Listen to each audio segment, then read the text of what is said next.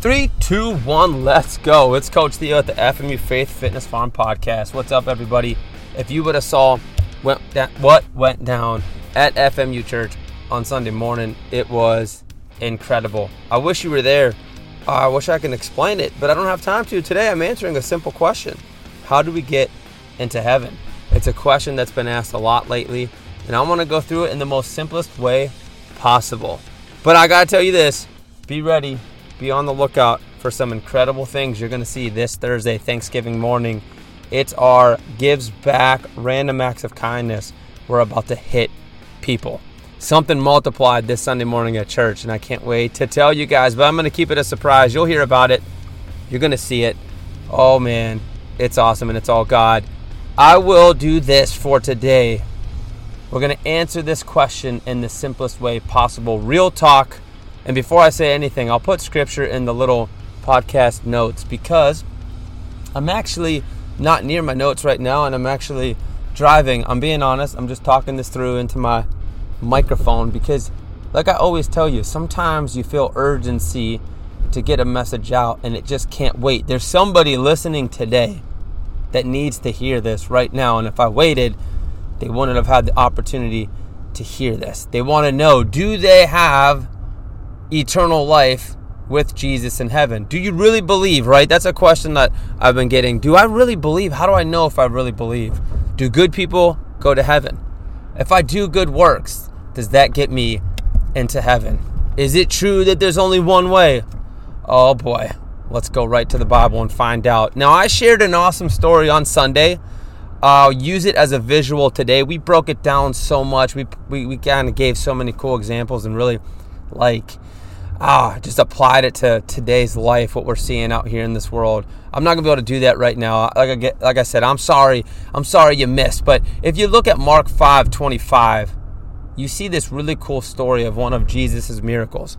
He heals a woman who bled for 12 years. I'm gonna use this visual for you to to drill home the teaching point today about how do you get into heaven. So this woman was bleeding for 12 years. You get a lot of details. And she's so isolated because of her health condition, she would have been considered unclean according to Old Testament times. So it's a big deal that she's in this crowd as Jesus is making his way with his disciples through this crowd that's crushing him, the Bible, Bible tells us. He's making his way to perform another miracle. He wants to uh, go heal Jairus' 12 year old daughter because she's dying. Well, anyways, on his way, she's so desperate. She, she says, If I just can touch his garments, I will be healed. And he, who is feeling all these people crushing against him and touching him, actually feels her touch his garments. And he says, Who touched my garments? So he stops, and even though people, his disciples are like, "What are you doing? You know, everyone's touching you. What do you mean? Who touched my garments?" He could he, he could feel the power left him. He stops, and he goes, "Who touched my garments?" And she's kind of fearful and trembling, but she admits that she did it. And he goes, "Daughter." This is the only time he calls anyone daughter in the Gospels. He says, Your faith has made you well. Go in peace. You are healed. And, and this is the visual that I want you to catch. He said, Your faith has made you well. So he didn't even say, I made you well. He said, Your faith has made you well. So we know, like, if we want to be healed, if we want to be restored, we muster up any last little bit of strength and energy to crawl through any situation, to push through any obstacle to get to Jesus because He's the one that heals, restores, and saves. And she knows that. And He says, Your faith has made you well. So, step one is your faith.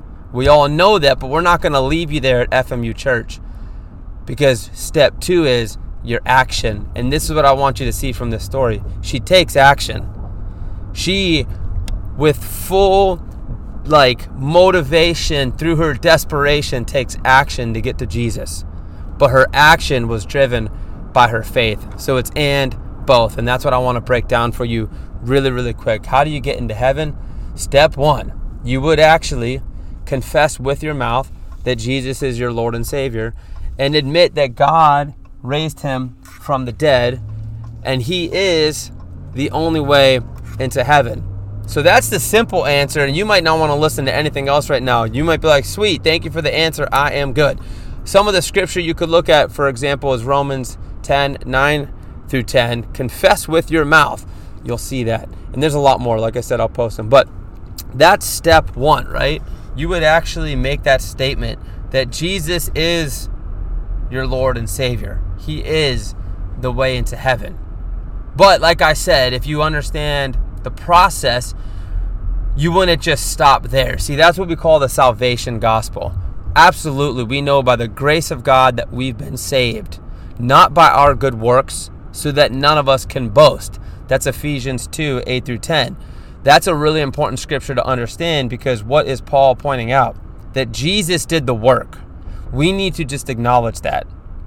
It's something only He can do. There's nothing we can do to get ourselves into heaven. Now, you might say, but I know people who are such great people and they're not Christians, but they're like better than Christians. You're telling me they're not going to go into heaven? I would say no. The Bible makes that clear. Think about it. How do you know what good works are? What's the measurement stick? Like, who gets the measure? So, if one person is good in this way but not good in another way, how do we know that they're better than those people or who gets into heaven first? Like, it starts to become this we're putting our own terms on it, and that's just not how it works. How do you know what is good? And then you would think about intentions. So, why are people being good though? Is it because they want to feel good? Is it because they want recognition, expecting something in return? They want to go to sleep at night knowing that they were morally good. Maybe they do think it's because that's how they get into heaven. But the intention is wrong. You see what I'm saying?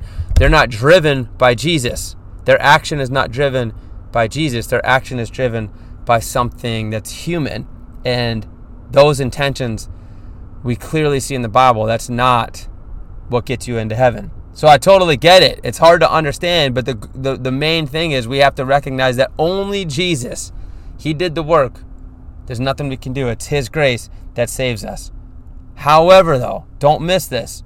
Like I said earlier, works, faith without works is dead. You find that scripture in James. Faith without works is dead. And works without faith is dead. So it's both. A lot of churches want to stop at just the faith. They want to stop at just being saved, but you, we can't do that. I'm a trainer. If you came into the gym and said, I believe in this gym and I believe in working out and I believe in being healthy, awesome.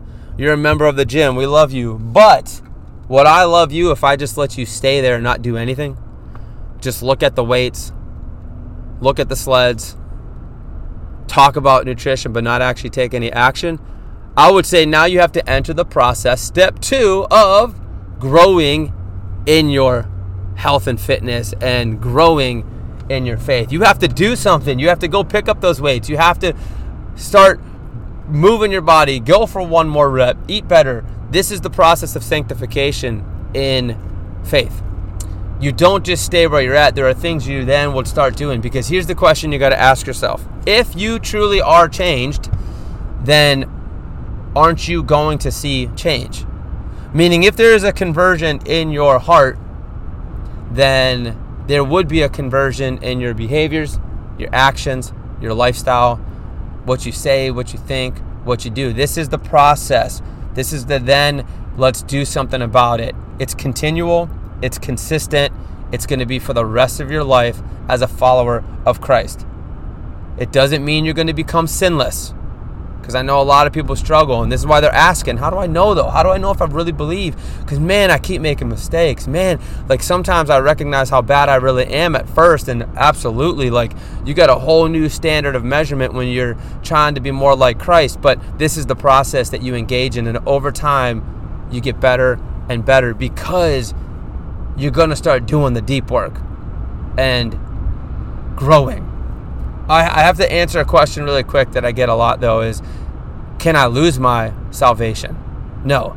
Ephesians 1 13 through 14 would tell you that once you believe that Jesus is the way, you are sealed by the Holy Spirit. No one can take it away. But again, the deep question we're asking is do you really believe? I can look at your life and say, all right, do you really believe? Jesus, this is why I love the book of Revelation. Read the letters that Jesus writes, or the Apostle John writes from the vision of Jesus to the early churches. He he talks to two churches for sure about this. Like you have faith but you don't have works. Do you really believe? You have works but you don't have faith. Like do you really believe? It's time to confess, it's time to repent and really deep do a deep dive. Do I really, really believe? And I can give you some reflection questions right now to think about. So you can you can kind of think like, how do I know? How do I know if I'm in this process of faith? Like, you know, I, I want to believe, I do believe, but am I really doing anything to show it or to feel it? How do I experience God's presence? Well, ask yourself, all right, if you really believe, then have you ever shared your story? Because you know how it is. When you're pumped up about stuff, you share.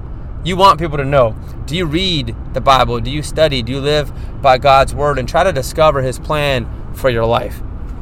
Do you have a consciousness of your heart and kind of feel like that discipline when you make bad choices or do something wrong? Like you can almost feel like, ah, the awareness is there. Like, yeah, I need to confess now. Like, yeah, Lord, that's not that's not what I want to be doing. I need some help with that. Are you yielding to God? And surrendering and denying yourself and following him or are you still doing what you want to do? Oh yeah i'm saved so i'm just going to keep on sinning away because thank god he saves me. Like come on now. I would i would check your heart right there like really? I mean where's the desire to want to change? Uh, do you reflect god's love to others? Do you attend a bible church that's teaching the bible and sticking to it? Do you have christian fellowship? You need accountability. Do you feel forgiven? Do you forgive do you pray regularly? And if you go to our website, fmuchurch.com, you'll see our statements of faith. You'll see a lot of stuff in there about, like, so what does it look like? Uh, there are things that we do as we're becoming Christians and followers of Christ, and you'll see some examples, you'll see some more. Just these are just some simple reflection questions to help yourself understand are you in that process of your faith driving your action? Now, I'll kind of drill home these points again to remind you. Why would you do work? Why would you take action? Because you are so grateful for your salvation. It's not pressure, it's motivation. It's not you have to, it's you want to. Because I know that Jesus died for me, oh man, do I want to become a different person and be more like Him. So it's that gratitude. Thanksgiving is coming up. What a great time to be thankful for that miracle the story we shared of the woman who bled, she was healed. Her health issue was alleviated. She was allowed to go back into the temples, into the churches to worship, to be around family and friends. I'm sure she was so thankful for that miracle that she told the world about it and she hopefully stayed in that gratitude and changed forever. And that's why we changed because we're so grateful for that miracle of life. And so if you have never experience that feeling, then I would encourage you to take step one and confess to the Lord, to, to yeah, to Jesus that He is your Lord and Savior, and that you want to dedicate your life to follow Him. And guess what? When I first did it, it didn't make sense, and the second time it didn't make sense, and the third time it didn't make sense. But guess what? I didn't have anyone pushing me to then the next step. After you do that, it's get engaged in the process of being sanctified. Jesus prays for his believers and disciples to the Father in John 17 to be in this world but not of it and to be sanctified by the truth. Meaning, keep following what the Word of God says and you will engage in this process with the Holy Spirit to be guided, to be changed mentally and in your heart and in your behaviors and your actions. And this gratitude is what leads to the desire to want to know God. This gratitude is what gives us that motivation to give back, to serve, to get involved, to change friends when it's just not making sense and it's too toxic and they're bringing you down, to make better choices. This gratitude for our salvation is what gives us the willingness to step out in our faith and follow when called, even though it doesn't make sense. The Lord needs us to start stepping out and standing firm and standing tall and and and denouncing deception and speaking truth to trust when we have no idea where we're going, when it looks crazy to the world. This gratitude is what leads us to, to wanting to first seek His kingdom and His righteousness, and then trust that all the other needs will be provided for. He tells us that. Jesus tells us that in Matthew 6 33. And so I just finished with that. If you don't know Him, I encourage you to start seeking Him and then get get to that next phase where you really start growing. It's a, everyone's at different levels, just like in fitness. It takes time. It doesn't happen overnight. But you want to know how you get in heaven? I'm so sorry if it hurt your feelings. Take it to God. It's the Bible's word. Jesus says in 14:6, "No one gets to the Father except through me." He is the only way. He's the way. There's no other way. We can't put our interpretation on it. And if you're not there yet, please keep diving deep into the scripture and uh, discover it for yourself. Don't ever, don't ever, don't ever take my word for it. And I'll finish with one last question. But I don't know if I really believe this. I do believe in God, but maybe we need to rethink the Bible. I mean, just because he says that, is it really true? And, here's what we know the Bible is 100% true. So if you don't believe the Bible is 100% true, then I'm going to challenge you to ask yourself do you really believe in God? Because if you don't believe the Bible is 100% true, then technically speaking, you don't.